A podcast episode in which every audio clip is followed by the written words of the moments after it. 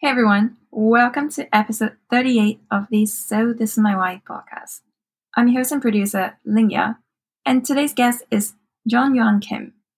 John is a Korean American serial entrepreneur, musician, former hedge fund manager, and co founder of Emisia, a thesis driven venture capital firm with offices in the Bay Area and Singapore, where he works with founders on fighting the climate crisis and enhancing sustainability through behavior change.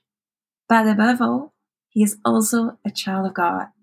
And in this episode, we talked about his colorful childhood, of how he rebelled as a way of being accepted by society, his journey in building his various companies, including being a musician in the alley, receiving a platinum record for contributing to Grammy Award winner Brandy's album, and how he turned back to his faith after hearing God's voice on stage, which took him on a journey from the States to Korea and finally Singapore, where he established a venture capital firm called Emisia. We also touched on his vlogging journey as a VC and his thoughts on Clubhouse. But before we begin, if you've been enjoying the show and you want an easy way to support it, please leave a review on Apple Podcasts. It's probably the best way to help others find the show, and I would really appreciate it. Now, are you ready? Let's go. Welcome to the So This Is My Why podcast, where we talk to people about their whys and how they turn them into realities to inspire you to live your best life. And here's your host, Ling Ya. Your grandparents are from North Korea, and your parents came to the States as immigrants to serve at the Department of Defense for years, but you didn't exactly have the easiest time growing up. And you have used the words to describe yourself as unacceptable, disrespected, and repulsive. And these are very unusual words to describe oneself as a child. And I wonder if you could share why that was so. I grew up in the US in a little town called Wayland, Massachusetts. It's 30 minutes outside of Boston. And it was a town with very few Asians. So I was very much a minority. Everybody in the town was either Irish or Italian, and all of their parents knew each other and they're part of this very tight knit community. They were all Catholic as well, as most Irish and most Italian folks are. And they went to one of two Catholic churches in the town. And I, being Korean American, we went to a Korean church that was 30 minutes outside of the town. So we were very much outside of the community. That meant that I wasn't invited to the parties. I didn't know what clothes were cool to wear when everyone was wearing jams. My mom was sewing my clothes. I, I, just was very much an outsider and very much not accepted into the community and respected and affirmed and all that. So I wanted that really badly. I just wanted to be part of the gang and I really wasn't. And so by the time I was 10, I started to have suicidal thoughts. I just thinking like, hey, you know, if I just went away and kill myself and disappeared, then they would be sorry that they were treating me that way. I, I got bullied verbally, emotionally, and, and physically. So, yeah, that was kind of the environment that I grew up in until I was basically a teenager. And how did you transition from all that to a life of, I suppose you could say, quote unquote, crime because you were like shoplifting and dealing with drugs? There was once you said you shoplifted CDs from Harvard Cookbook Store and then you later sent a check to say you're sorry for that. I mean, I think like most places, kids go through rebellion.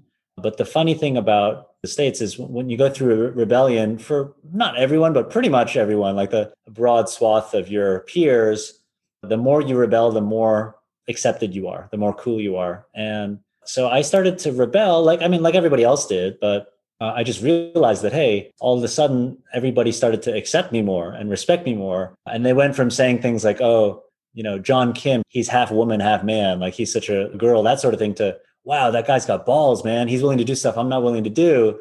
And I thought, wow, this is really easy. This, so I just kind of doubled down on that strategy, head over heels into rebellion. And I was a very, very good kid. I mean, up until that point, I was super submissive and obedient and really like an ideal child in many ways, I think. But yeah, I went from that to stealing uh, CDs, cars. I started doing a lot of partying, drinking for cigarettes, and then a lot of drugs.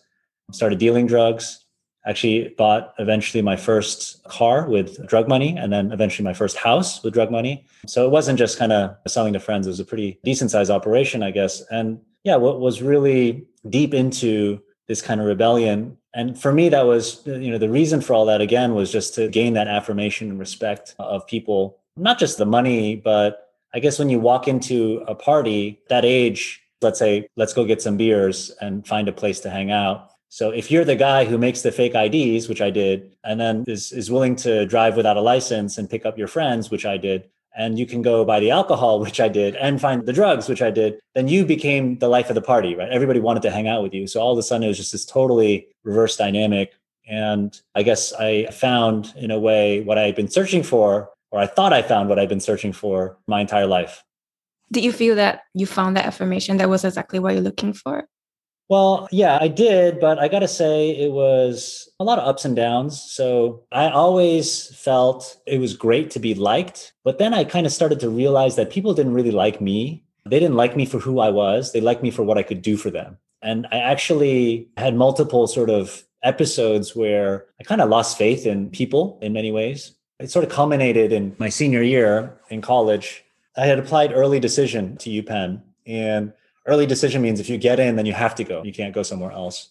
So I got in. It was this program, it was an engineering and business program, which I really wanted to get into. It's called Jerome Fisher. And, and I got in and I was like, I, I need to go there anyway. And it's my ideal program. So I wasn't going to apply anywhere else. But then I had a really, really bad case of senioritis. So I went from getting A's and B's to like D's and F's. I got a mail from Dean Stetson, Willis Stetson. I still remember his name, the Dean of Admissions at Penn, saying, We just got a copy of your final transcript. Your admission to Penn has now been revoked and sorry, you can't come here anymore. And I was just devastated because obviously any family, but especially Asian family, and your whole life is geared towards going to college and your life is over. If you can't go to college and you would have to do a gap year. And then of course, all the schools the next year would ask you why and tell them and then get your transcript, you know, so my life was over effectively. They did write in the letter, if you want, you can try and explain to us why you did so poorly. Pending that, we, we might let you back in. So I wrote them a letter and, what I wrote them was that I had lost faith in humanity over the course of my senior year. And I kind of told the narrative, and it was all true, but I sort of slightly exaggerated it and made it sort of all culminate in my senior year, I guess you could say. But basically, I said the only person I felt who could understand me was this Russian composer named Shostakovich. And Shostakovich is a guy, he had written an opera called Lady Macbeth of Minsk which was kind of like denigrating towards the Stalinist regime. And Stalin killed a bunch of his family, a bunch of his other family members died. And he said, the next piece that you write, it has to be glorifying the Iron Curtain. And if you don't, then I'm going to kill you, basically, is, is kind of what he faced. So he wrote this fifth symphony, which we played in my orchestra at the New England Conservatory my senior year. And on, the surface, there's this like glorious, very triumphant, victorious themes throughout it. But then if you listen deeply, there's just a very, very, very deep and dark, depressed melancholy and that's what I felt like my life was because all of a sudden, you know, I was this popular kid. All of a sudden, everyone wanted to hang out with me. I had everything that I could ever hope for. But really, deep down, I realized like, hey, these people actually don't really care about me. They just want to be able to hang out with somebody who can make them fake IDs and get drinks and drugs and pick them up with a car and yada yada.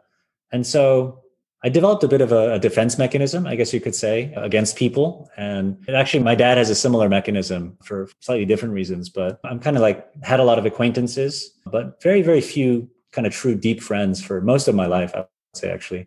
So, did I achieve what I wanted? In a sense, yes. I was the life of the party. People wanted to hang out with me. People respected me, affirmed me, all that stuff. But I realized that that's a really double edged sword. I wrote the letter. They got the letter. My mother called Dean Stetson and said, Hey, we just wanted you to know that we read the letter as well and we support John and everything in there is true and so on. And, and he said, Oh, yeah, don't worry about it. We read his letter and we're very convinced he's going to be just fine here. So they let me back in. Hallelujah.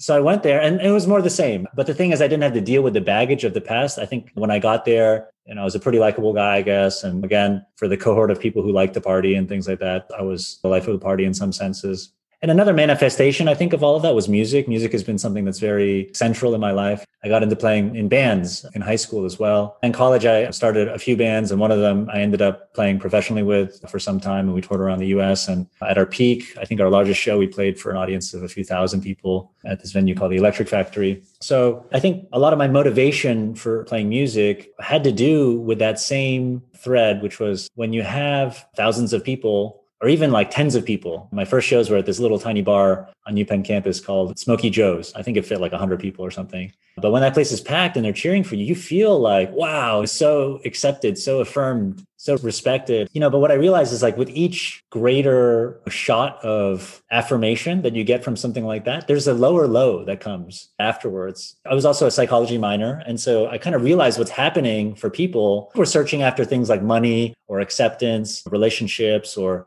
sex or whatever these outside manifestations of things in the world. But really what's driving that behavior is a little squirt of dopamine or some neurotransmitter in your brain. So you get a little bit of it and you're like it feels good. So you're like oh i want more of that. So then you know you go after that same behavior and the same behavior. But the thing is, we're adaptive mechanisms. So, in the sense that you know, Arnold Schwarzenegger, when I was into thing at one point, I was reading his Encyclopedia of Bodybuilding, and he said something really interesting, which is if you put a five horsepower load on a three horsepower motor, it breaks. But if you put a five horsepower load on a three horsepower person, you know, it becomes a five horsepower person. And so we're adaptive mechanism. That's, that's a beautiful thing because it means we can get stronger, we can learn, we can get smarter. But on the flip side, whatever shot of dopamine that you got the last time, let's say you earned a dollar and you get the squirt of dopamine, the next time, if you earn a dollar, it's not going to be the same score of dopamine. You need to earn a dollar fifty, or and then two dollars, and then five dollars, and so on. I just realized, like, actually, what I'm searching after is so meaningless. This thing that I'd wanted my whole life, and I was kind of starting to get it. I was like, this is totally, totally pointless. And so I actually started to get really, really depressed in the midst of all of that. There was one show in particular where I was looking out at the crowd, and I heard this voice. This voice said, "Come home." And I was kind of like looked around. I was like, what the heck is that? And I wasn't sure if anybody else had heard it or anything. And they hadn't. First of all, I was very confused because like, what is home for me? I grew up in the Boston area. I moved to Philadelphia for, for school. By this point, I was playing in a band full time. So we're traveling around the country, literally living out of hotel rooms, very, very homeless in a sense. My parents had moved away from Boston to Korea by that point. So I didn't have family in Boston anymore. And Korea was definitely not my home. Not only that, but the three reasons that I blamed for getting bullied originally were the fact that I was Korean, because that's why I was not part of the community. The fact that I had a different faith, like I was a Protestant versus Catholic. I mean, they're pretty similar, but you know, that's another reason why I was different from everybody. And that's why I went to this church that was so far away. And then the third thing was just that my parents, they were who they were and they were immigrants and they didn't know. And so I wanted nothing to do with Korea. I wanted nothing to do with my parents. I wanted nothing to do with my faith for a long time. But when I heard this voice, I realized that home wasn't a physical place, it was a state of mind. And it was actually those three things which I just thrown away for these 10 years when I went into that period of very deep rebellion. After that, I, I moved to Korea and I lived with my parents. I reconciled with them. I, I'd really been very far from them for those years in between. I started learning the language. I started getting to know Korean folks, started making Korean friends, dating Korean girls. And then I eventually started working there and I started going to church again. And so I kind of slowly started to find my faith and, and reconcile with all of those elements of my past you did internships with IDG, which is the largest technology publisher in the in the world, and that inspired you to start your first company, the Y Group. How did yeah. that happen? Yeah, I just threw my resume up online. It was not nearly as common as it is now to throw your resume up online. It was much more campus recruiting through your own personal networks or whatever. And it ended up there was a guy named Stu Needles who found my resume and IDG, so as you mentioned, they're the largest tech publisher in the world. I think still today. At the time, they owned 50 plus magazines, Macworld, PC World, CIO magazine, so on. They do all the dummies books, so like HTML for Dummies, Wine for Dummies, all that. They own all that stuff. They had published a number of articles across all of their magazines talking about the parallel between and the relationship between computer science and other repetitive structural areas of thought, things like architecture or, or math, recursive loops that go over and over again. And music is, is one that's very, very common. Same thing. Music, if you think about it's all numbers. Frequencies is all numbers. Rhythm is all numbers. You loop certain parts of a piece over and over. Those are like for loops or while loops in computer programming. And so he had just read these series of articles so he just went online and did this random search of who is in this database that has a music background and who is a freshman or whatever, sophomore in college and might be from around the area. And it ends up their headquarters is actually the next town over from where I grew up. It's not a big town. So then he found my resume, he pinged me, and I ended up going in and, and getting the internship. And I reported to him and then directly to the CIO eventually. And it was amazing, amazing experience to do that. Very, I guess, lucky or you know i think there was something divine maybe in that it's that's happened in various threads of my career i think but in terms of the actual experience because they had all these different CEOs of their subsidiaries, they wanted to be able to search a database saying, hey, what's ad revenue in my magazine or maybe across magazines, or let's slice it up by advertiser, what sector they're in, or geography, or all, this, all these sorts of things. And that's just a database query. But until then, database queries were actually all taking place either offline or maybe in an intranet. It wasn't really possible through web until like right around that time. This is like 96, 97, I think. And so we were building that. And I thought, oh, this is really interesting technology to be able to search databases online. Until then, every website was kind of static. It was like the same thing every time you looked at it. I thought maybe this would be fun to use this to solve a pain point that I had. Again, I love music. So I'm always trying to figure out what cool music show is taking place. And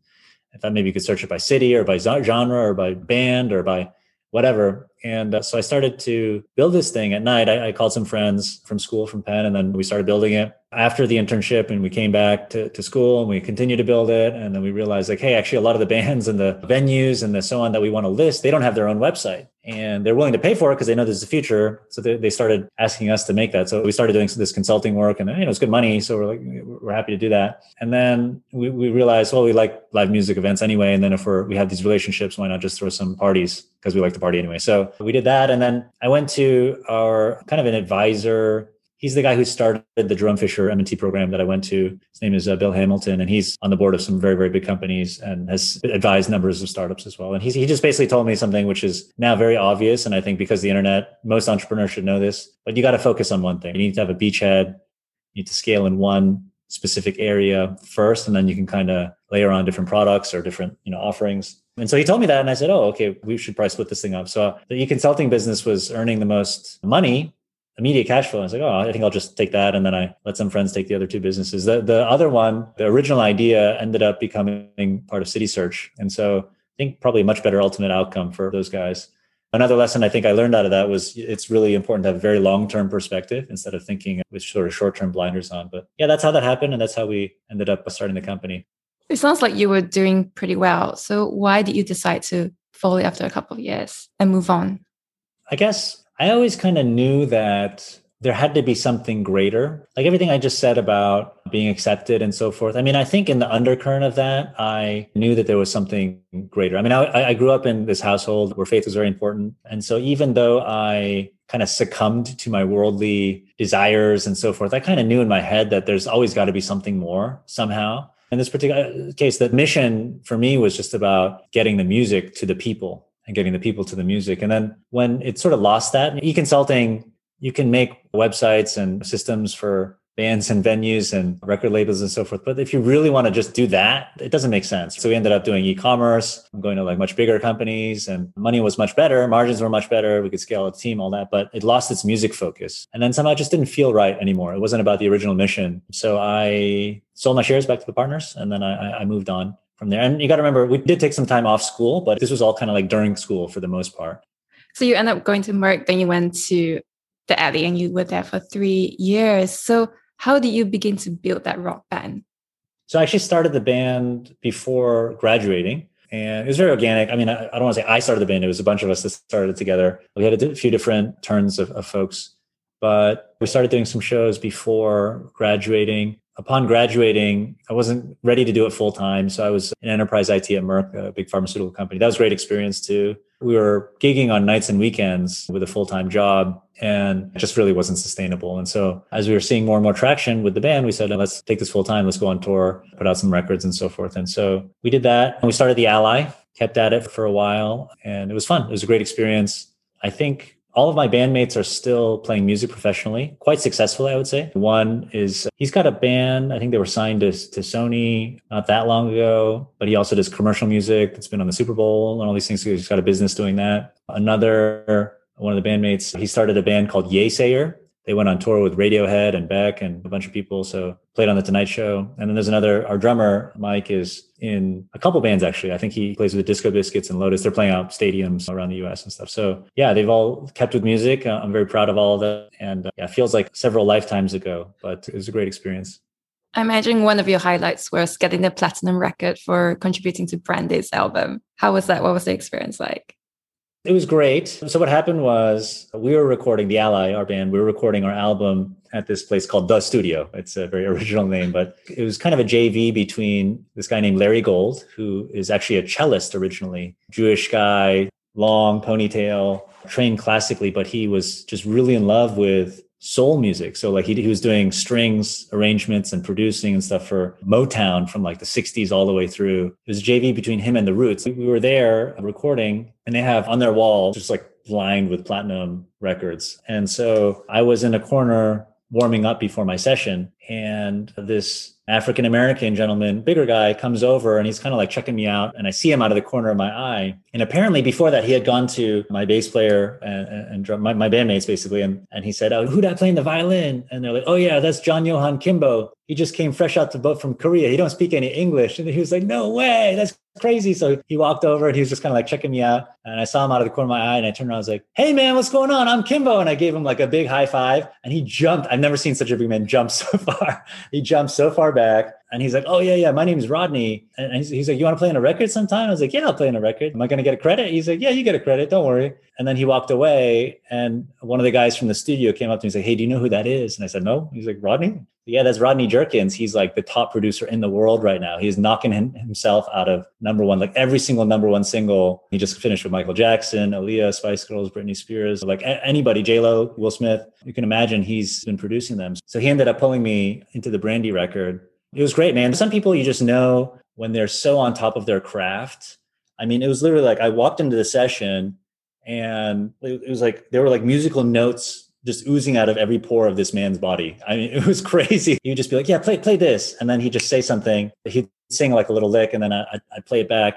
And being classically trained, there's certain ways that scales are, and he would sing it, and I would think that he sang it in error in a way, but then he'd be like, "No, no, no, that's not what I meant. He meant like this," and he intentionally is just a little bit outside the box. Not so much that it sounds crazy and distorted, but enough so it's like fresh. So everything new is like a new sound, and that's why he's just such an amazing producer. So that was uh, that experience. And I got to say, there were a couple misses in a way too. So just before that, what had happened was Jay Z was recording his Unplugged album. I'm a huge fan of Jay Z. I mean, I love Brandy, don't get me wrong, but like Jay Z for me is just like, I mean, there's no comparison.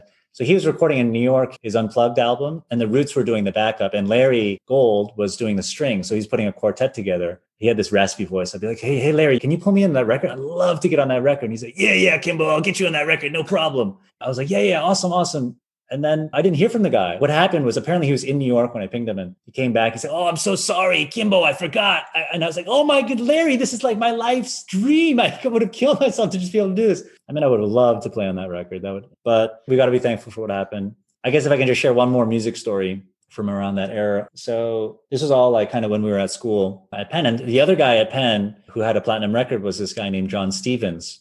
And John Stevens, he played the piano and he sang in a cappella group and he gigged around like solo here and there. And I, I sang in a cappella group too. And I'd see him around and we did some shows together and things. I'd see him and kind of just joke around and like, yeah, you ain't got no talent. Come on, man. And, and all this stuff. And I mean, he's very, very talented. But anyways, he, he played on the Miseducation of Lauryn Hill, a little bit of piano.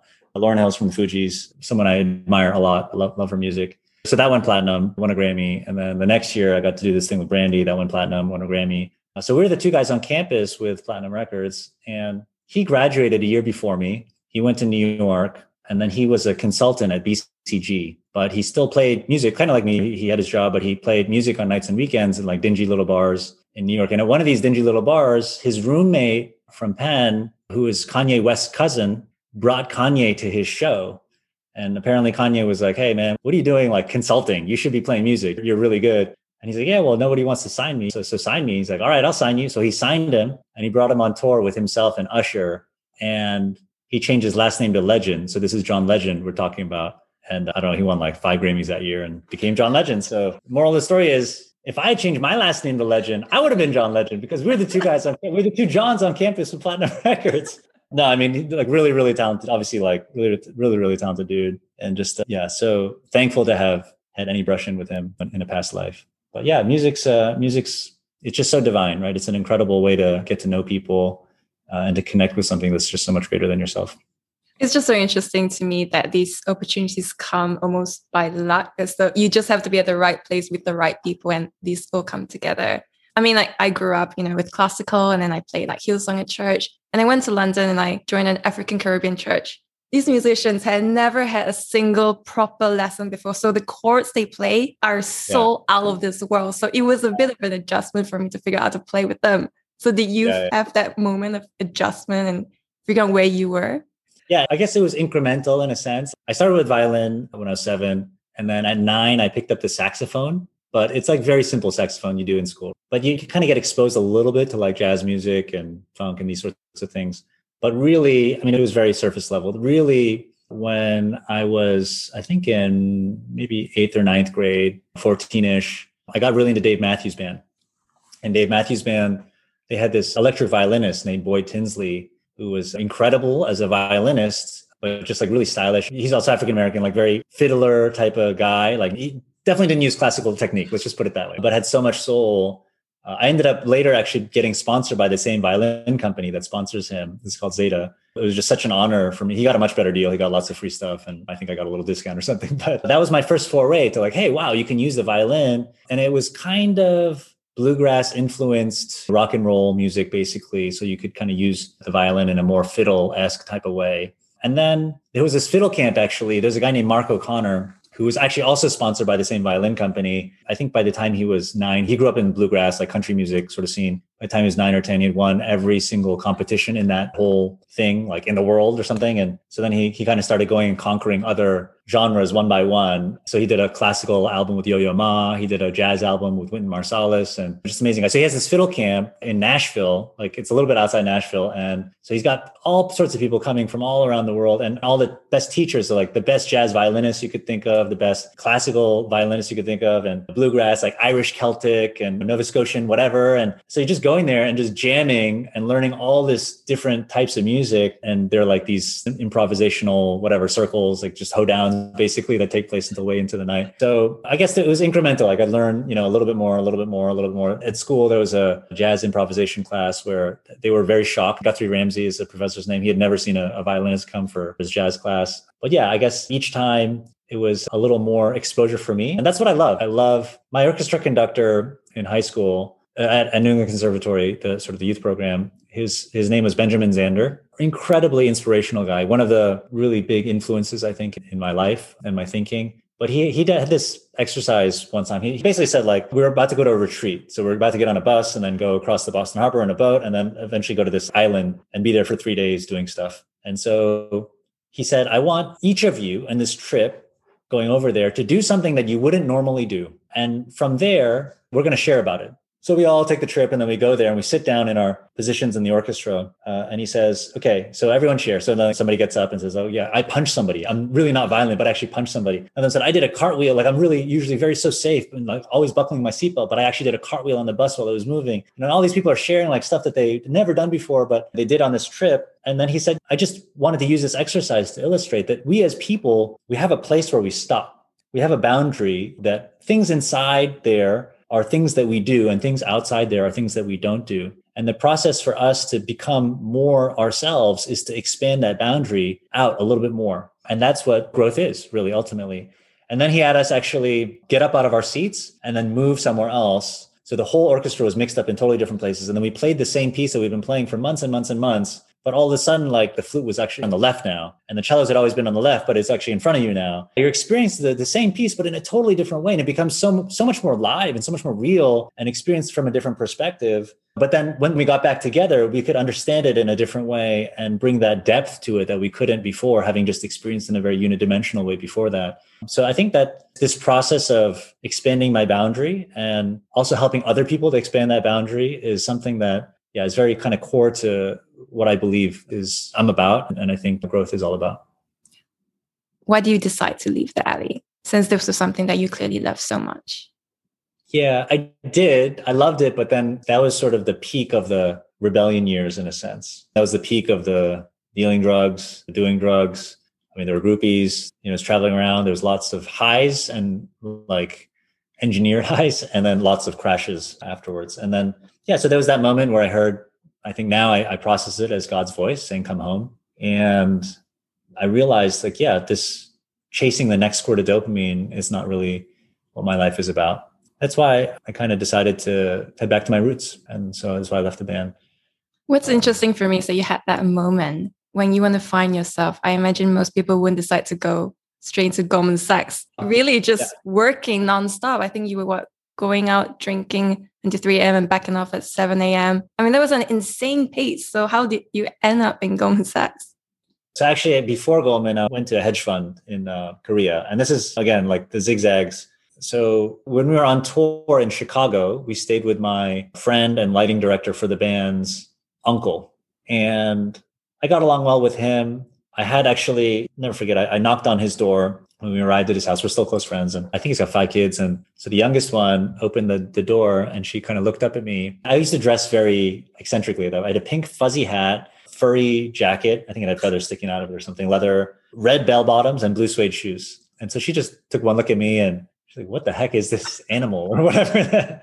she just found me very curious. Anyway, so so we go in and then we, we went up to our room upstairs and that happened to be where their toys are. So they knocked their door and said, Yeah, come in, come in. And they came in and they started playing with their dolls. So I went over to them and I, I took, you know, a Barbie doll and I took another Barbie doll and I started playing with them. And, and then they ran downstairs and they said, Mommy, Daddy, Kimbo plays with dolls. And then they said, they said, "No, come on, stop bothering him. He's he must be so tired. Let him rest." And they said, "No, no, he really likes it." So you know, I would send Christmas cards for many years that had like a stick figure with a pink hat, and Kimbo plays with dolls as the tagline. Anyway, somehow I just got along with them, and I decided to go home and, and get to Korea. So the uncle was telling his neighbor about me and and I guess the neighbor said he was the president of this hedge fund that had an, an office in Korea. And he said oh he sounds interesting. Tell him to give me a buzz if he wants to work and I, I had thought that I would want to go and go to school actually both my parents are professors I think they would deny it now but I think they've at least originally harbored a lot of hope that I would eventually become an academic of some sort or at least get a PhD I think their standards went down over the years or at least get a master's at least get an MBA they've totally given up at this point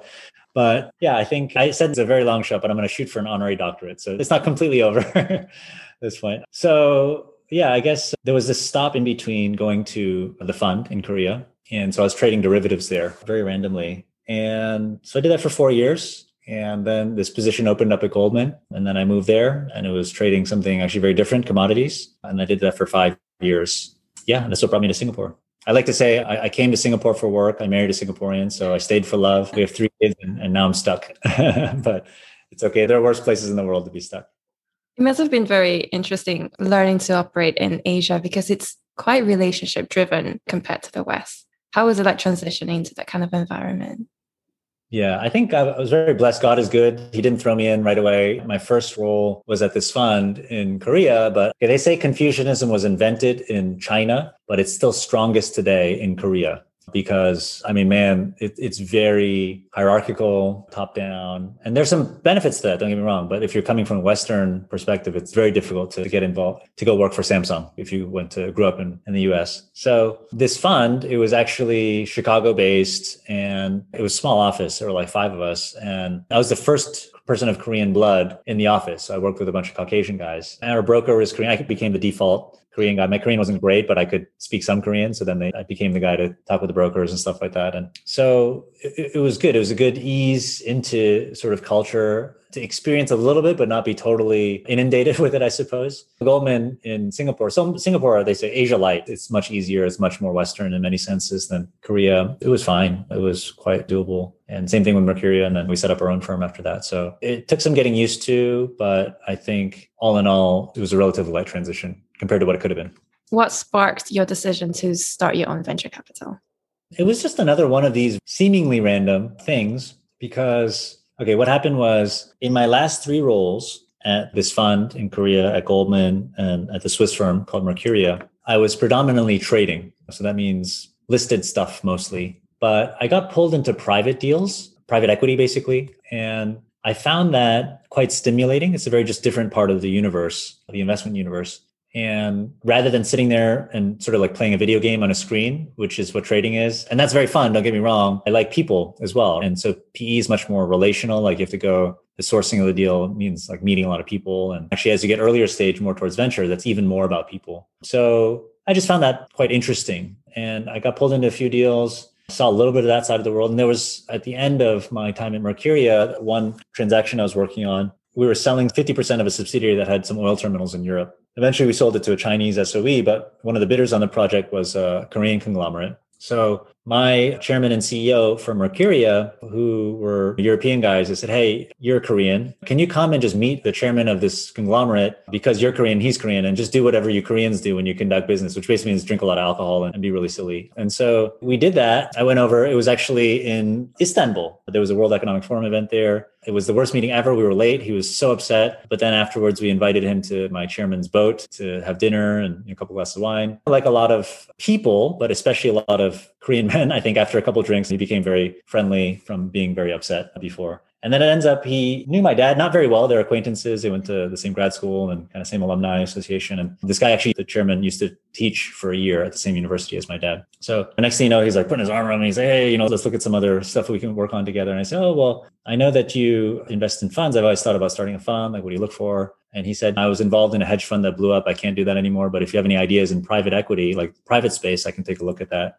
And he has uh, some tech interest, telco and things. And so so, okay, interesting. Well, let me come back to you. I started working with this team and I realized like, hey, my entrepreneurial tech sort of roots and my investment experience, maybe there's a way that I can marry these two things together. So I went out and I started to just talk to some mentors of mine who were in the space broadly. And one of them I had met through Penn actually, and he had been in the business for a long time. I went to him more as like a, hey, can you be an advisor? Just give me some advice. And maybe there's something I can do for you at some point. But he's 11 years my senior from Penn. And anyways, we met a few times. In the course of talking through the ideas, he kind of said, Hey, I've been thinking about similar things. Maybe we can work together on this. And then he actually ended up suggesting that we partner up. And so that's how the firm started. We kind of ate our own dog food. A lot of entrepreneurs, the best practice these days is to like start with an MVP, minimum viable product, do something very, very small, just test it out with a very small number of people instead of like trying to build something for a year. So we did that. We just did some angel investing, something we could do without setting up a whole fund and a firm and hiring people and all that stuff. So we did some angel investing just to test our, test our hypothesis which was really around cross border at the time and globalization. And we were very surprised that we were getting into really interesting companies. So then we set up a, a small fund and we started doing some SPVs and we've scaled through the years. And now it's actually, we realize that we're riding on a lot of the sectors that we're investing, they're riding on the tailwinds of globalization, but they're also helping solve some of the biggest problems caused by globalization. So we double clicked on climate change, it's one of those. Our thesis currently is about sustainability. So very much focused on that unlike a lot of VCs, you're also very faith driven. And the reason you got into MSA was also because God gave you a picture. Yeah. So that was more like, if I'm remembering what you're referring to, I don't get pictures a lot, first of all, right? So the stories that I'm telling here, I heard God's voice and it sounded audible. And I looked around, it's like, that doesn't happen a lot, right? Okay. I'm not a very visual person. It's starting to happen a little bit more recently, actually, that I'm getting sort of these pictures. But especially at the time, it was not frequent at all. So, anyways, I'm sitting here. We had started the company and I just really wanted it to be successful. I wanted so badly for it to do well. And I knew going into this thing that it was going to be hard because entrepreneurship is hard. I'd tried that before. I was just at a phase in my career, like I had young kids, newly married, family to look after. And so I just really, really wanted it to do well. So I, I was praying and I kind of asked God, like, hey, God, look, I'll do anything, man. Like, you want me to go anywhere, meet anyone, do anything? Like, I will do it. Just please, please, please, can you bless my business? Like, I would just love for you to bless this business. And it's about you. Like, I want to make money for the business, be successful, but that's not for me to go be a baller and stuff like that. I just want to do the right thing. And he gave me this picture. I mean, first he was kind of like pat on the back. Okay, fine. He gave me a picture of my son. Kian is his name, the first one. And he said, you know, imagine Kian is older and he wants to start a company. And by the way, he has started now a company, so it's become kind of kind of true. Yeah. Imagine he comes to you and says, "Appa, I've started this company. I want you to bless the company. I want you to invest in the company. I want you to help me strategize about the company. I want you to open up your Rolodex for all your friends to become customers, investors, whatever of the company. I just want you to do everything, just bless the company so it can do well and be successful. Can you do that for me?" And God was kind of like, Would you want that for your son? Of course, of course, I want that. I want him to be successful without a doubt, of course. And then he kind of like gave me two scenarios. And he said, okay, so imagine Kian comes to you and says like, I want to be successful. Open up your Rolodex, give me all the money because yo, I'm gonna buy a company Ferrari and I'm gonna go out and I'm gonna be the man and we're gonna get private jets and popping bottles of Dom Perignon and all these girls are gonna be all over me and all this stuff and that's gonna be amazing. We're gonna love. It's gonna be awesome. Or imagine he comes to you and he says, I want you to bless my company and uh, I know that I don't know what I'm doing. And I know you know what you're doing a lot more than I do. So I'm going to come back to you every single day. I actually want to build a company together with you. I mean, if you're not too busy, I'd love to just have you involved in the company. I'm going to come back and we're going to do it together. We're going to spend a lot of time together doing this. I'm going to get your advice. I know you're good at this. So I have absolute faith that it's going to be successful. So when it's successful, I want to use the resources and the success that we get to make a positive impact on the world and do good things. Like maybe we donate a building to some university and put the family name on it or whatever. Like, let's give back with this. And so God kind of asked me, like, in which of those scenarios would you want your son to be successful? And I said, kind of both. He's like, yeah, but in the first scenario, you just be a little bit cautious about blessing him because in a way, if you bless him, it could kill him. If he has the right heart, it can actually help. But if he has the wrong heart and the wrong values and the wrong priorities, then blessing him can actually hurt him. On the flip side, if he's like the second version of Kian and he comes and he asks you all these things, like, wouldn't you do everything in your possibility, in your power to make sure that he's got all the resources to be successful? And if he believes in you, and if you're good at this, and if you're influential and whatever, like he will be successful. And how much more so if you think about your father in heaven? Like, I want this company to be successful even more than you want it to be successful. It is something that is in my heart, is the deepest desire of my heart, more than even you want it. But if you come to me with this attitude of like, yeah, I know what I'm doing, just give me the money and I'm going to bounce, then I still want you to be successful, but I'm just going to be worried about you because it can kill you, literally. But if you come back to me with that humble heart and just saying, like, hey, I don't know what I'm doing, but God, I want to hang out with you and I want to do this together because you are all powerful, you're omniscient, you're omnipresent. You know, like every business belongs to you. Like you can snap a finger and have 10 unicorns appear out of nowhere. And if you have that kind of faith and that kind of attitude and that kind of heart to spend time with me, to give back to the kingdom, to do things for the name of the Father, all these things, then of course, like I'm going to bless you more than you can even begin to imagine. I know now what I need to do. It's very clear the blueprint ahead of me, but I'm a person. So people sometimes old habits die hard. So like I said, that 10 year old kid sometimes comes out and I just got to cut it. And I'm getting better at it, but I got to say it's just so categorical. There's this whole area of Christianity called prosperity gospel where people say like, if you give money to the church, like 1 800 blessings, like give the pastor tons of money and then God will bless you. He's going to give you vacations and he's going to give you houses. Like that's fundamentally flawed theology. God is not a vending machine. But I will say that God wants to bless you. I mean, what loving father doesn't want to bless their kids? But it's not a transaction. It's just more about getting your heart into the right place where you don't care about. So at this point, I actually don't care if he blesses me. Really, honestly, I'm just like, I just want to hang out with you. When I hang out with God every day, it's very easy to get into the emotions of like, okay, did I read my Bible for however many minutes and so on and so forth. But I realized God's everywhere, right? So we're always in his presence, but there are moments where you experience his like kind of manifest presence where he's like actually real and he touches your heart. There are different things that happen to different people. But for me, the first thing that happens when I really feel God is in the room and I feel like I just know so deeply that I'm loved and he'll go to any extent to come after me and just to bless me and to hold me in his arms, I cry.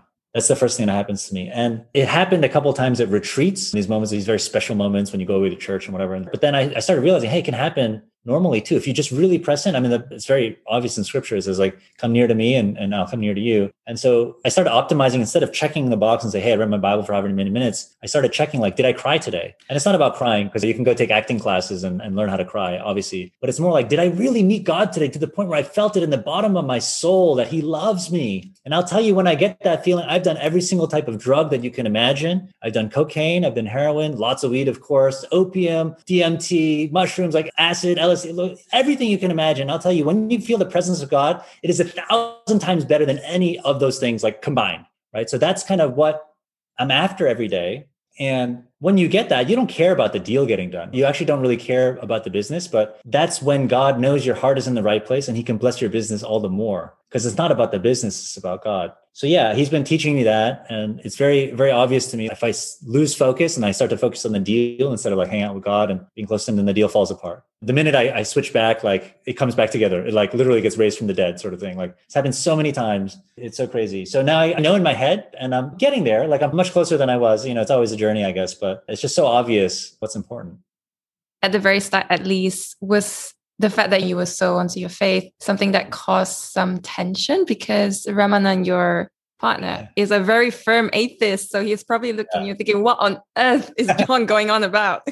yeah. So after I heard God's voice and whatever, and I went to Korea, I started going to church again, but it was a very slow, gradual journey of coming back into relationship with him. There's been a huge shift for me over the last seven years, partly starting the company and then partly also going to this new church it's called Solomon's Porch. But the one thing that this church does is they fast for the first 21 days of every year. You're supposed to pray and listen to God and see what he tells you to fast from. And in general, you should fast from something that's hard to give up because when you give up something that's hard to give up, you're basically saying, God, you're more important than this thing that I really value. That's how important you are. And with that space that you create by giving up that thing, you can feel the presence of God, the hunger to have more of God's presence. So our church started in Hong Kong, I think it's like 15, 20 years ago now. When they first started fasting, people thought they were crazy. Like, what? This is so unhealthy. And also recently there's been all this research coming out about how fasting is very healthy for you. So anyways, the first fast, I was sitting there and trying to figure out what I should fast from. And kind of like the default, quote unquote, at, at the church is most people don't eat for 21 days, but then they'll do like some sort of liquid diet.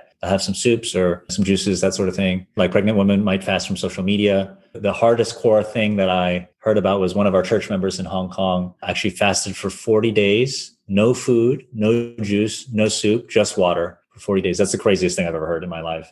So, anyways, I'm sitting here and I'm trying to figure out what to fast from. And I I don't really value food to be honest. I think it comes from again that desire to be accepted and all that stuff. Like it drove me to be very goal oriented. And that leads to this mindset of deferring pleasure to get more pleasure later. And so I have much more of like an investment for later mindset rather than having pleasure now sort of mindset. And so for me, food is kind of a source of calories. My college roommates used to laugh at me because they would find remnants of like a hamburger on the toilet seat because I've been sitting there taking a poo and eating at the same time because it was just a waste of time to go sit down and eat. I used to wrestle as well in high school. And so we would not eat and exercise very, very intensely to drop weight to make our weight class. So I thought to myself, okay, I should probably not eat, but I don't know if I'm going to feel that in the same way as other people. And so what else can I fast from? What would be the most difficult thing for me to fast from? I sat there, I prayed about it, I thought about it. You know, I went on a walk in our neighborhood and I remember sort of like looking up and it kind of just dawned on me actually the hardest thing for me to give up is work.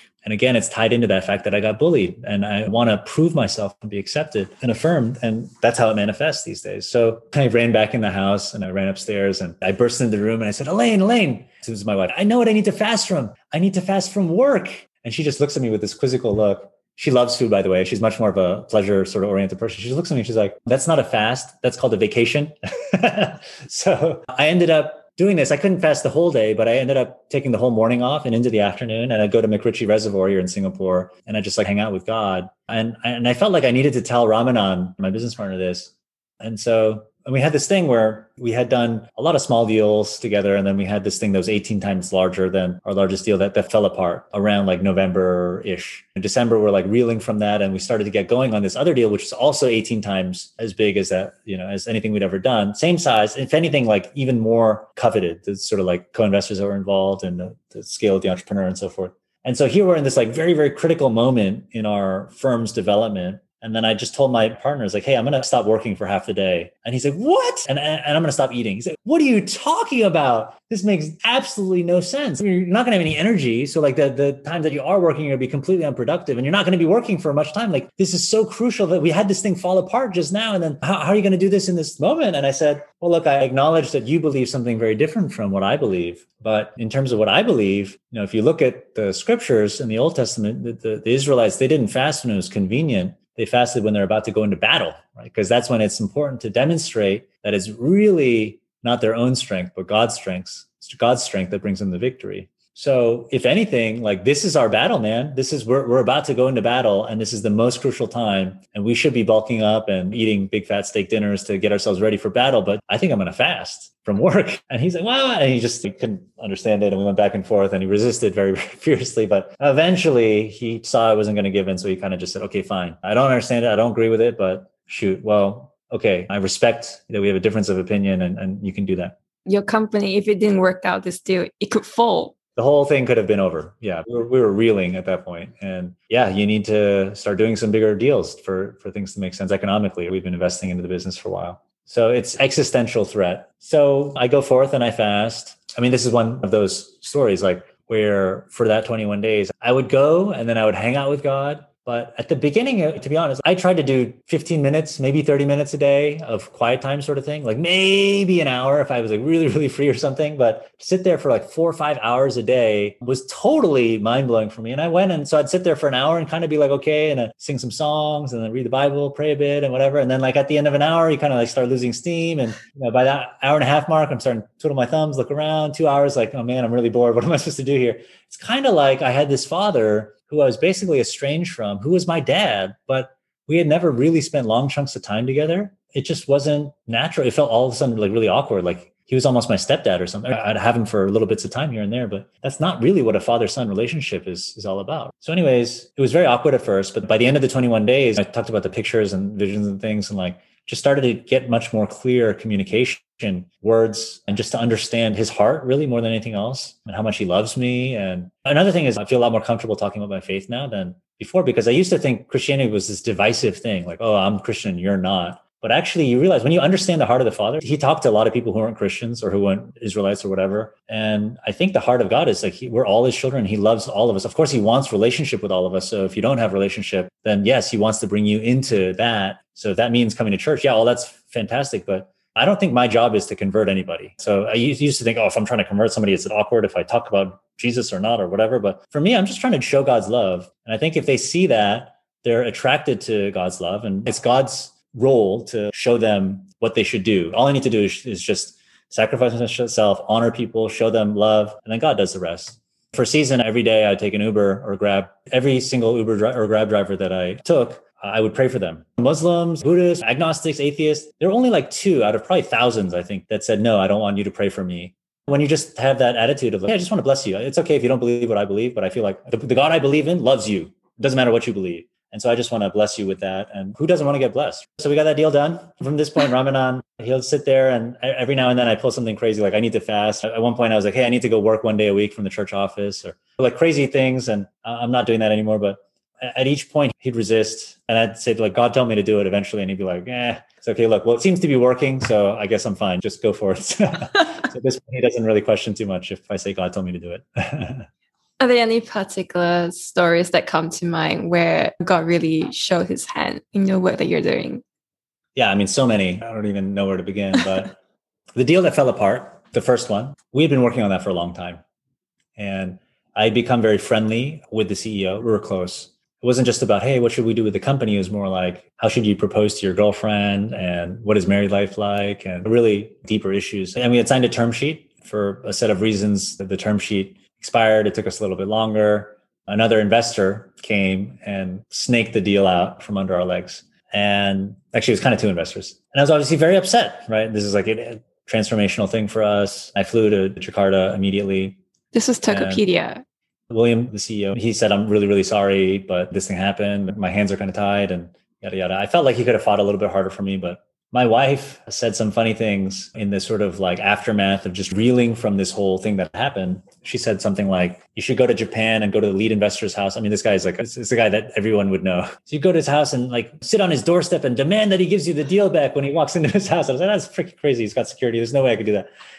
And then she said, You should go tell William, like, maybe God's using this for you to be, be a good testimony to William and, and everybody involved. And I was like, Oh, that's crazy, man. What are you talking about? But then I, I went and I prayed about it and I, I did feel like God saying that. So at the end of this whole episode of several days of back and forth and trying to fight for get the deal back and things, he sent me an email uh, and it said something to the effect of like, I'm so sorry, blah, blah, blah. And then at the end of it, he said, and I hope that we can be friends again someday. I hope you can forgive me and we can be friends again someday. And the verse that I got was turn the other cheek. And I felt like I had just been slapped in the face. But to be a good testimony is like when you get slapped in the face, then you should actually turn the other cheek. So I replied to this email and I said, William, I just want you to know this is the hardest thing I've ever been through in my life because yes, there was that moment when I, and I actually told William about this when I went and slept on couches, my friend's couch, and I ate pasta twice a day because I couldn't even afford three square meals. But I sold my car, I got rid of my apartment. But back then I didn't have a wife and kids. And I have a little bit more buffer now, but I have wife and kids. And I actually feel way more pressure now than I did back then. So it's the hardest thing I've ever been through. But I want you to know also that I've been through some really hard times and I've gotten through them because of my faith. And I think my faith is going to carry me through this one too. And I also want to let you know that in my faith, it's really important that we care for people, not for what they can do for you. When you care for someone, you should care for them for their own sake. So I want you to know that I do care for you for your own sake. And even if you can't do anything for me or this happened. I want you to know that I want the best for you. I'm here to support you. You are my friend. And just let me know whatever I can do to help you in your journey. I'm there for you. And he was blown away by that. We weren't the only ones who were involved in this consortium that got blown away. So it's sort of like pushed aside. Some of them were actually very, very big influential investors. Some of them were saying things like, do you know who I am? Like, you're never going to do business in Indonesia again. Like these families that I know, and I know the president, blah, blah, blah, all this, all this stuff. So there's like the juxtaposition of the two reactions was quite interesting for William. Subsequently, we actually stayed very close through, through that. And about nine months later, we explored various other ways that I could be engaged with the company, join the company, maybe be advisor, whatever, all these things. But anyways, nine months later, they were thinking about raising some more money. So he came to me first. I ended up bringing uh, a couple families into the deal. So the deal ended up being not 18 times larger, but 110 times larger than anything that we had ever done before. So you can always say coulda, woulda, shoulda. Like you don't know how it would have turned out. If it was earlier, it would have been a higher multiple, all these sorts of things. But I think that's one that is very clear that just sort of following the word and also i guess what god had told me at the time it led to a, a good outcome i'm still a board of that company the last valuation i think is an $8 billion company it's very public now it's listed in the media that they're going to be ipoing soon for potentially with a merger with Gojek up to $40 billion, all these things. So it's been an interesting journey to say the least. You mentioned bringing families on board. At least in Asia, LPs tend to be families. They are those few people who are involved in many, many industries. And I imagine because they're your LPs, you would tend to source for deals that are working in the spaces they are in. So how do you think of where to go in? Because I think you also have this four R's of behavior change as well. So you have a very unusual way of looking at deal flow.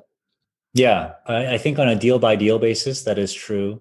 In Asia, it's very different than it is in the West. So in the West, there's more like transactional trust, saying, if I bought this product from you, I trust you because it means you're good at this thing. So I'm going to trust you to do this thing. That's why companies tend to be much more focused on a product. But in the East, it's more like, I trust you because of you, because of you, the person. And so I think that's why conglomerates are formed over here, much more so historically than things in the West, the big concerns in the West. They're very diversified across industry. Originally, we sort of like sourced based on, okay, what industries are uh, our families in? From there, we would be able to pick out opportunities sometimes it just doesn't make sense. Like we've looked at a, a squizillion, you know, real estate deals because every big family in Asia, they make money in something and then they go invest in real estate. So we knew that if there was a good real estate company, a real estate tech company to invest in, that we'd have gobs of people to introduce them to. But it's been hard to find the right one that had the, the right traction. Adoption seems to be pretty slow. But I think one that another sort of case study, the one that we ended up getting done during the fast that I mentioned earlier is this company called Dialpad it's a company that needed telco relationships. So, you know, we found our way to the company. The entrepreneur had sold two companies, one to Yahoo, became Yahoo Voice, another one to Google, became Google Voice. This is third voice company. So really just like a different, much more seasoned caliber of, of team and things. And Rich Miner led the Series A from Google Ventures. He's the co-founder of Android. Marc Andreessen sits on the board there from Andreessen Horowitz. So here I am and uh, fasting to try and win this deal amongst these giants of the industry. Craig actually didn't even want to talk at first. He's like, Yeah, I just raised money from these guys and I'm not talking to VCs right now, but can I call you back later? Ping you back when I'm ready to raise more money. And I said, Oh, maybe we can just be helpful. So happy to just have a conversation about that first. And we got on the phone and became clear he needed telco partnerships. We ended up introducing him to a bunch of families that own telcos. And that kind of led to us building some goodwill. And then this thing went live in January during the fast so then we ended up leading the Series C, and it's been a, a crazy journey since then. Yeah, there's an ICONIQ led the D, just raised a $100 million Series E, 125, and some interesting plans for the company ahead. I understand you recently invested in Living Food last year, December, and it's the first Indian company, second food sector. And there's also TreeDots before that, where you even did a video to talk about food waste and what they were doing. So it's so fascinating just to see the kind of things that happen in Southeast Asia. And I wonder if you could share a bit about your interest in that area and why food and climate change is, is so closely interlinked.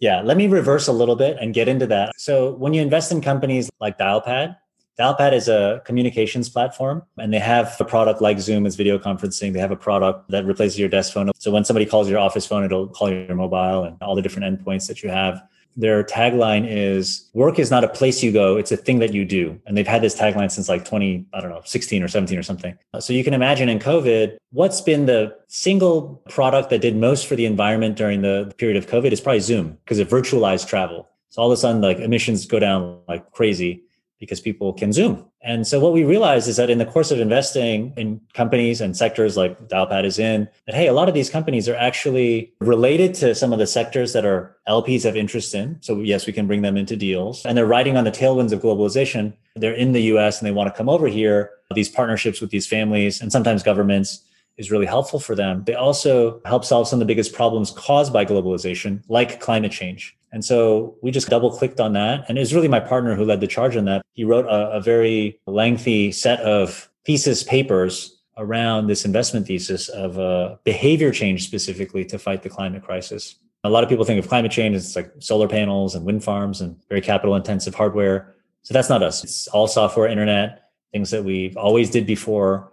But our lens on it is hey we're helping save the climate through behavior change as we double clicked on that it helped us to surface some opportunities and so when we go to these companies we can say hey we'll, we'll get you to asia if you we'll do all the things that vcs do help you with recruiting and strategy and all that stuff but we can also help in a differentiated way with these partnerships in cross-border expansion but oh by the way we've written hundreds of pages and we made these videos about specifically what you're doing. And I'll give you I'll give you one example. So our most recent investment is a company called Joro, and it's an app you can download. I recommend it for all you guys. You, you can app, you download it, you answer a few questions, you connect your credit card data through Plaid.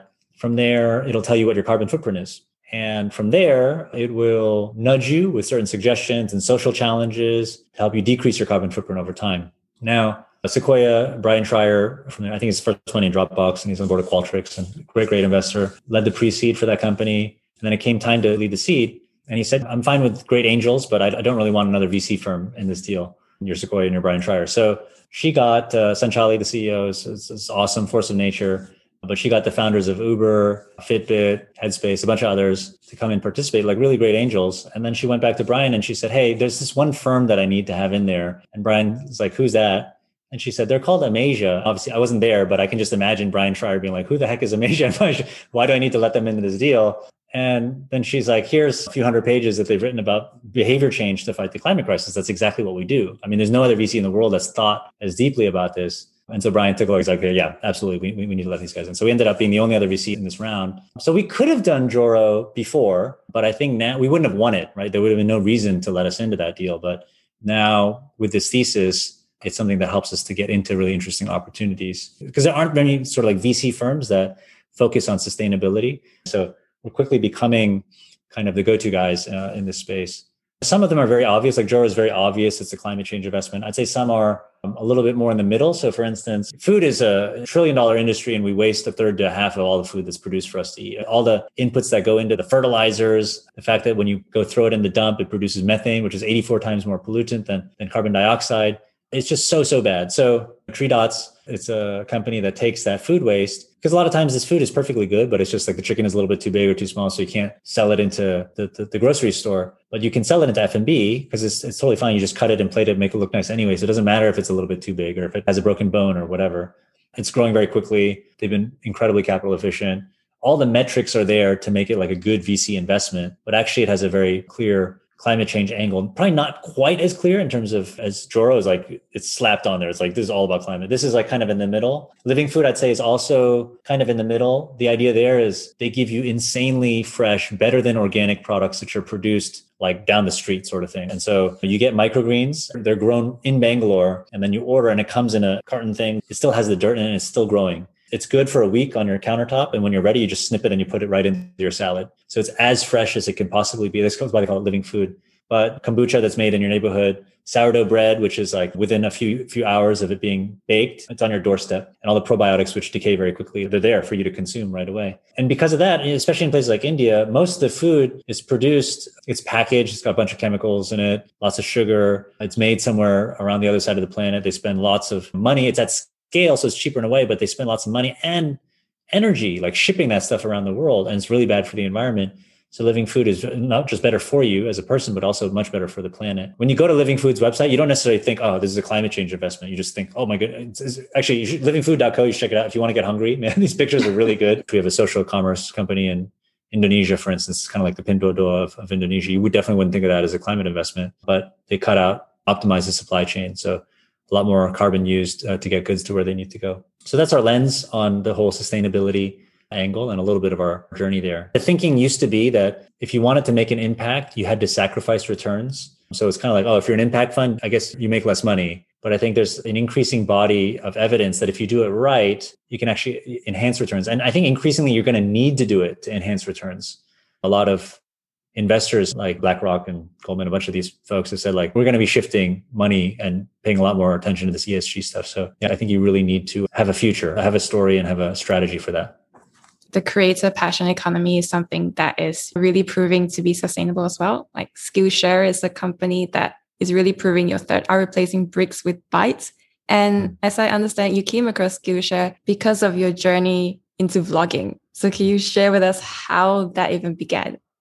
I mean, it's ed tech, which means it's remote learning. It used to be you have to go someplace to learn, and now you can do it online. So that helps with the carbon footprint, just like Dialpad and Zoom do. It is also empowering micro entrepreneurs. We call it a prosumer segment because a lot of these people are freelancers and, and there's just the gig economy. I mean, the economy is structurally shifting. In our parents' generation, they'd work for one company. Now, folks around my age, they work for a handful of companies. And a lot of these millennials are just like, they don't even work for a company. They Airbnb host a little bit. They do some Uber here and there, whatever, some freelance design. And so it's just empowering that whole trend. But yeah, it was instrumental in my vlogging journey. I didn't come into it because of vlogging, but I started using the platform a lot more because of my vlogging. Originally, I felt God just tell me like, "Hey, just start making videos." And, you heard a voice. Mm, yeah, not audible this time, but just in my prayer, like it's just a sense, you know. It was like, "Hey, make videos," and in a way, it kind of made sense because in my work, I see the future of media and obviously everything's moving towards video. But in so many ways, it made no sense because I don't have any time. I've never made a video in my life. I didn't know anything about video editing and all the stuff around editing. It's not just the technical things, but the storytelling and all that stuff. I had no idea any of it. I tried a bunch of things kind of in my own strength in a way, and it didn't really work. And many years later, I heard it again and it was like, okay, now's the time. So I really just went all in on it. And for a year, so, so I went on Skillshare. I took a bunch of editing classes there's this other great thing called Jump Cut, It's a YC company, and Jump Cut teaches you more. What are the characteristics of viral content? How do you get people to watch and share your content? And so I mean, I poured my heart and soul, hours and hours, heart and soul into this thing. And I managed to get one video a month, which is not that much. I mean, if you want to be an influencer, quote unquote, you got to be putting stuff out much more frequently than that. But for about a year, I really struggled and I got out one video. And people like liked it. They were my friends though. Each video kind of averaged like a couple hundred views. So I don't think they were really sharing it. I wanted to give up many times, but each time I just go back, it's like, did you hear God's voice? And yeah, it's well, it's kind of easy when you hear God's voice because you just know you need to do it. And so I'd, I'd, get back on the horse and start riding again. And there was really a step change in this whole thing when I met Nuseir from Nas Daily. And we had dinner. It was me and him and his girlfriend and my wife. And they were like, Hey, so how are you guys, how are you guys doing? What's been going on? And we had just come back from this marriage conference actually, where there was crazy, it was like the most transformational experience that I've ever been through crazy transformational, crazy spiritual. And Nas and Alyne, they don't share the same faith as us. But I think we sat there and just talked for three hours about this thing. And then we got very vulnerable because there's some very, very vulnerable stuff that that happened to us. And and they were just kind of shocked that we were getting so vulnerable. And we were shocked too. We're like, what the heck is happening? But for some reason, we were just sharing all this stuff. And then they got very vulnerable. They shared a bunch of things about their upbringing, their relationship, and stuff like that. And so, anyways, we, we just really hit it off. On the way home, we were driving them home. And Nas said to me, he's like, hey, so why were we introduced? We had a mutual friend who like was going to introduce us. And so I said, I think Dominic just wanted to get us together because I make videos and I'm one of the few investors who makes videos. He's like, "What? You make videos? No way! You spent this whole dinner like not talking about videos. Like this, this is what I do. Alyne too. Like so. Like, yeah, I know. That's that's why I think." So, so he said, "You got to come by the office." So he came by the office, and next week, and he spent like 90 minutes with me, just going through my whole strategy and everything that was thinking through. He fixed me. I was really doing the wrong thing in many ways. He was so gracious, so generous with his time, invested so much with me. I, I joke around. I tell him I, I, owe him my firstborn son because he was so generous, and it was really transformational. You know, 200 views. The first video that he helped me with got 170,000 views, then 400,000, then 600,000. Top performing videos, uh, I think about a million views now at this point. It's not about views really; it's about the engagement, the likes, and the comments and things, but that, those numbers are also very, very strong on the engagement side of things. You mentioned the videos that I've done for like TreeDots and things. We have this strategy, I guess, at our firm where Ramanan, he writes long, very in-depth pieces, and a very small but influential group read his blog. But I appreciate the fact that he will write a specific blog for each company you invest in, because it really gives me an understanding of where you're coming from. Yes, and a thesis and everything. So he he attacks that side of things, and then I kind of make some of that digestible or take a little piece of it and make it into a three minute video that's more mass. You can't get that deep in a three minute video, but I try and make it such that it's a little more shareable and just easy to digest. Don't use big words and things. I imagine people would be very curious. What was it that Nas was advising you that allowed you to experience that growth? Because I think with that first video, Beware of Black Christmas, you bounce that script between yourself five times. So he really hmm. had a lot of hand in making sure that it was as good as could be. Again, he was so generous. So the original tips, some of them were very tactical. Like Facebook used to optimize for one minute videos, but now they're optimizing for three minute videos because they want longer form content. So make your videos three minutes. YouTube is more like eight to 10 minutes sort of thing. So you got to make them three minutes, make them shorter. But I was doing like one minute videos on Facebook and 10 minute videos on YouTube. He's like, no, do three minute on Facebook.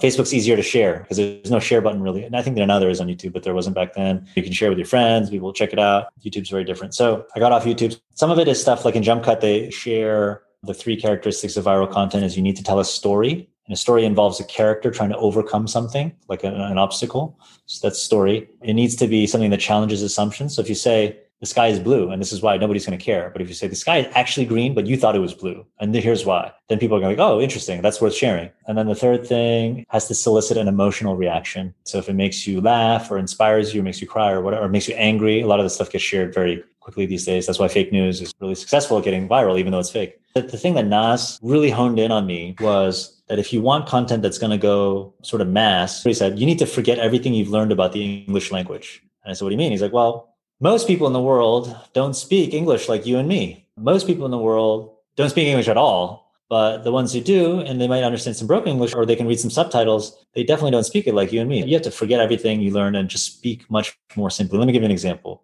I made a video in Korea and I was talking about the Korean alphabet, which is a very famous story in Korea. There's a king who just, we used to use the Chinese alphabet, but then he's like, hey, this doesn't make sense. Let's make it phonetic. So he invented this alphabet. And so most videos that make that story, they'll say there was a king, his name was King Sejong. He invented the alphabet and this is how he did it. This is still Nas talking about. It. And he's like, for my video, in the Nas Daily video, I just say there was a king in Korea and he made the alphabet and this is how he did it. Because Sejong doesn't matter, man. If you know him, you know him already. If you don't know him, it's going to go one ear in one ear, out the other ear. And if you have a few words like that, people just shut off your video because you have so many choices for content these days. So just make it super simple. Like they all need to be words that you understand. He's got this thing called Nas Academy. So if anyone's interested in becoming a creator, like go there. It's amazing platform. It was offline first, but now they have it online. He talks about, I, I forget the exact thing, but it's like if a 12 year old in Vietnam cannot understand your video, then it's too complicated. So you need to make it super, super simple. That's how it gets shared. So that's the thing that he drove in to me more than anything else. I think that was quite different. I love that you channeled Nuseir so well. It sounded just like him. well, the first videos, my wife kept telling me, like, stop talking like Nas. And I'm like, when you learn a craft, when you learn the violin, you try and play like your teacher, right? When you learn painting, you have to paint like Leonardo, whatever. And so when I was learning vlogging, I, I wanted to literally be like Nas. I was doing everything he was telling me to do and like emulating him completely. And then, like with any craft, after you understand how to copy the master, then you can start to develop your own style. Same thing for investing. Like I literally just tried to download Ramanan's brain at the beginning, like understand why he made decisions the way he did. The faster you do that, the faster you can develop your own intuition on why your opinion might differ or how you do it differently. So I, I learned to imitate Nas actually pretty, pretty yeah. well. And what was the process like involving your children as well in your videos? I noticed that Elaine appeared as well once as the one who did not put her self-interest before the company. Yes, yes. Uh, I mean, Elaine is, she's my biggest supporter but I gotta say, she had a lot of questions about the vlog at various points in time. She has this love hate relationship with social media in general. I think I'd love to feature her more, but she's always just a little bit cautious about featuring. But then video, you gotta make sure makeup's done and all these things. So with the kids, it's it's a lot more fluid, I guess, because as long as I pay them with screen time, they're willing to do whatever I ask them, and it's been awesome because anyone with kids would know like it's always such a struggle to balance work. When you're doing work you feel guilty because you're not hanging out with kids. When you feel like hanging out with kids you feel guilty if you're not working. And so for me this has been this really interesting intersection at the venn diagram where i'm making a video about TreeDots or joro or whatever and we actually get to sit there and hang out together and make a video that they're involved in. So i get to hang out with them with my family and my kids while i'm doing something good for my work. And i feel like that's just such a tremendous blessing. I didn't really think to get them involved at first but they're just a lot cuter, a lot more compelling than I am. And have you seen the vlogging have an impact on the kind of work that you do? I mean, like it seems as though VCs are getting more and more involved in content creation. There's like John Martek, there's Justin Kan, Garry Tan, there's Harry Stebbings. They're really making a name for themselves by putting out their own content. Absolutely. Uh, I think it is an important differentiator. Not everyone needs to do it. I know some investors who are like amazing investors. I don't know if it's Bryan, who I mentioned earlier, or maybe Ryan uh, Sweeney from Accel. I don't know. One of these guys that is sits on a board with us in one of our companies. I remember reading a bio saying, "You won't see me at a conference. You won't see me tweeting. You won't see me blogging. I want to spend all my time helping my companies directly, not building a brand for myself." I forget who it is, but it's like a, somebody who's a very, very good investor, and anybody would take their money. But I think that it's certainly an interesting way to, to differentiate yourself. It works for Harry, right? Harry Stebbings, like he came out of nowhere and he yeah. just started He's so young. he's so young. He's such a genuine, nice guy. And that's why I think it works with him. But he's so young and he knew nothing about the industry. And now, I mean, he gets crazy deal flow, man. And, you know, he's got a, he's got a firm, they set up and everything in this business. When you start out in something, you have to figure out, okay, what is everyone doing? And then how can I emulate them? But the more you want to be in the top 1%, the, the more what you do has to look totally different from what everyone else is doing. Because if you just try and copy, then you're always going to try and catch up and you revert to the mean because the mean, the best practice is just going to get you to the mean. So I remember when we started in the business until like 2009, I think everyone saw VC as like public equity or it's kind of like, let's pick the right horse. You bet on them and they do well. And that's great.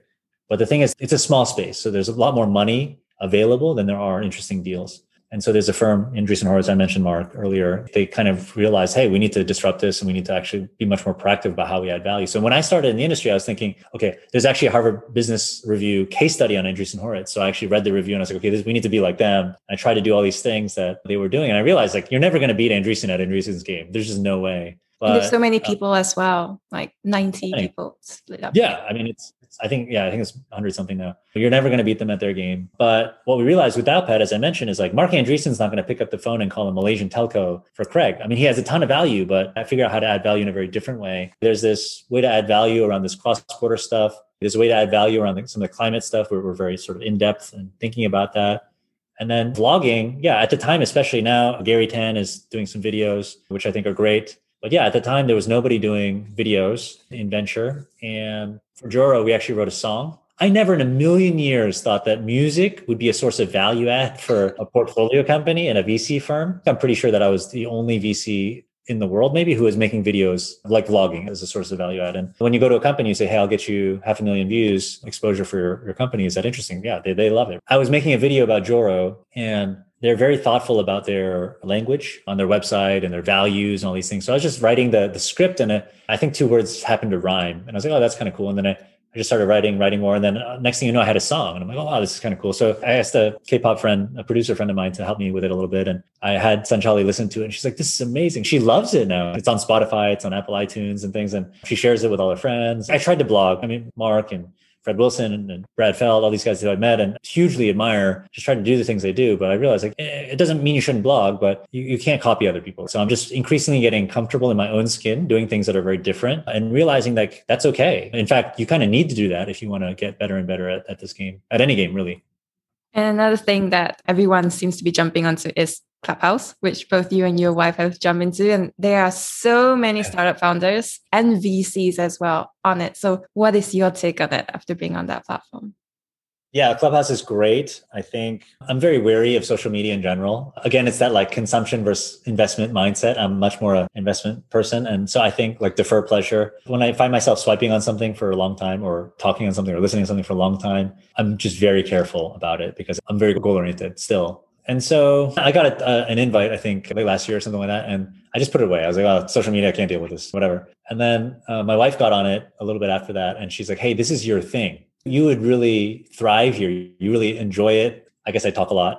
I like to talk. And she's like, it's a startup founders and VCs. It's the platform for that. And you bring a unique perspective with all the stuff that you're doing. And so you should totally be on this. You spend more time. So I'm like, okay, fine. So I went on for one day, just like checking it out in the midst of the day and everything. And that night I ended up staying, remodeling a room. and ended up I was up till 3 a.m. and I was like, oh my goodness, it's amazing. Like people are asking me all these questions and I'm able to help them. And I'm also learning, learning so much. Where else are you going to hear like a real time conversation of Malcolm Gladwell and Adam Grant talking about their latest book and how things have changed since the prior book? And it's like an amazing place to learn and to share. But yeah, it was also quite wary, like any social media thing. And my wife is very active she watches Netflix. And so it's kind of replaced Netflix for her on certain nights and things. And I don't really watch much Netflix. So for me, it has to eat into other stuff like my sleep or time with the kids or work or time with God. And so I haven't spent as much time as her. I said, I'll always mod a room with you. You just got to give me notice. You can't be like, hey, let's go in right now. Just give me some notice so I can plan around it. But we love it. And I think there's so many different applications, not just work wise, obviously a ton, like ton of VC startup stuff happening there, but faith wise as well. Like we've started some rooms. We're very prayerful about it because you don't want to turn people off, I guess. We've been on there and met people randomly who are actually from the same church as us, but in Beijing. And like we had a, a faith at work room that we set up. We ended up like praying for each other and people were crying because they're so impacted by it. And just people from Kansas and stuff like we never would have met otherwise. And this is an area that I'm actually very passionate about, like God using technology to bring people closer into relationship with each other and, and to him. And so I feel like there's some really ap- interesting applications in that realm as well in Clubhouse. So big fan, uh, a little bit wary just because of my character, but I think really excited about it overall. I read that this year your church said that it's all about creating space for God. And one of the key verses is In my father's house, there are many rooms. And I wonder how you are creating space this year and what your plans are. Very good question. Well, going into the year, I actually had a lot of stuff on my plate. I was actually planning on auditing a seminary class this year and some church responsibilities as well. Like I was running the finance committee at our church. So step back from that. Actually, yesterday was the handover for the weekly operational responsibilities. So work wise, not working less, but just trying to be much more focused on doing less things better a lot of this actually coincided with my father got cancer late last year, and it was a very difficult thing to go through. A lot of positives to it. I think God definitely has a plan. Absolutely have faith that there's supernatural healing in store for him. I'm actually going to preach about it on March 7th here. But yeah, there were definitely like ups and downs. It just puts things in perspective. Like, who cares about getting a deal done when your dad has got cancer? The doctors say he's got a 10 to 30% chance of living. And it coincided with my pastor kind of getting this download from God about, yeah, that the theme for this year is to create space. And so, yeah, I realized like needed to just create as much space as possible. And yeah, those are some of the things that we managed to do. But still more to come, but those are some initial steps. Well, thank you, John, so much for your time. I normally love to end of my interviews with these questions. Do you feel like you've found your why? For sure. It's very, very, very obvious to me. I've tried every pleasure of the world. And I know that one day in his courts, in the presence of God, is better than a thousand years elsewhere. And so my mission in life is to experience extreme intimacy with God, firstly, and secondly, enable others in experiencing extreme intimacy with God, because I feel it's very selfish for me to, without sharing it and just experience it myself. And that very much aligns with what Jesus said, which is like, what are the greatest commandments? Love the Lord your God with all your heart, soul, mind, strength. And the second is love others as you love yourself. So to me, it's very obvious. Like everything points to that. And what kind of legacy do you want to leave behind? I think this might be the first time I've ever actually said this in public.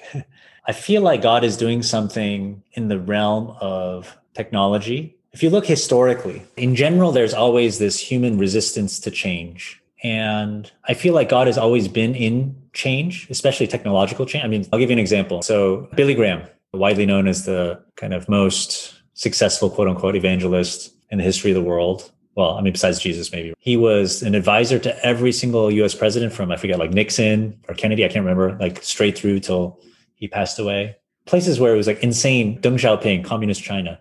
Kim Jong il, he went to go meet and share with. If you think about what he did and why he did it, at the time, it was very clear to him that he needed to use every tool at his disposal to accomplish this very big mission that he had. And a lot of pastors at the time, they were saying, like, the new thing was TV and radio. Like, oh, TV, Hollywood, that's evil. That's the devil's area. You can't go there. He's like, no, I mean, there's the Lord's and everything in it. Does TV not belong to God? We got to use TV. We got to use radio. So he went out there, used newspapers, used everything, and then used that to promote his crusades. And that's how he was able to have the impact that he had. If you think about technological advancement, there's been the printing press that helped to get much, much more widespread adoption of all sorts of literature And so as we project forward, there's like crazy stuff going to happen. There's going to be like VR, I don't know, churches. And there's going to be things like Clubhouse where people from around the world can get together and pray for each other and have an impact. And things like Uber have already enabled me to pray for thousands of Uber drivers. So I think that there's something here that God is doing. And I'd love to just be a part of that. And I feel like there are 8 billion people in the world today. A couple billion people say that they're Christians in some way, shape, or form.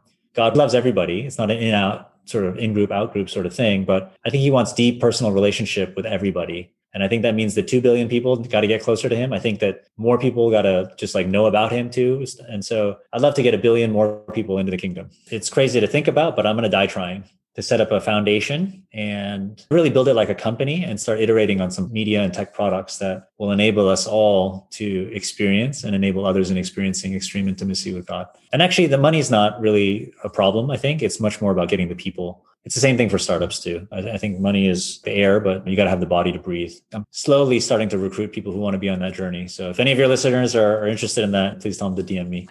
And what do you think are the most important qualities of a successful person? Well, I guess it depends on how you define success. I know that I used to define success in a certain way, and I thought that was really important. But I have a lot of people in my life who are very successful by the standards of the world who are miserable. And we know this, right? You go to places that have large swaths of populations who are not successful by the ways of the world, but they're very happy. I've realized that the worldly definition of success doesn't really matter. I think understanding what your purpose is, having meaning around your life, and then being able to go and execute against that is what success is. And where can people go to connect with you and support everything that you're doing? Well, my vlog is at uh, facebook.com backslash John Kim Co. I have a website, johnkim.co, J O H N K M dot C O. So I post a daily devotional there. Weekdays, I take break on weekends. I still have QT, by the way. I just, I'm not posting it. and yeah, please subscribe there. I'm very open. You know, you can ping me an email anytime. I'm on LinkedIn. You can send me a DM there, Instagram, whatever. I'm not as active on some of these, but I have a Twitter account. I have an Instagram account. I'm not super active there, but I check my messages from time to time. And that was the end of episode 38. The transcripts and links to everything we've just talked about can be found at so this is my why.com forward slash 38, including a link to sign up for a weekly newsletter that I run, where I list all the fascinating and inspiring things I've read and learned over the course of the week. And stay tuned for next Sunday, because we'll be meeting a former serial entrepreneur venture capitalist, 15 time book author, podcaster, and chief evangelist of Apple and Canva on his journey to becoming one of the most known brand evangelists in the world, as well as what it was like working with the late Steve Jobs. See you next Sunday.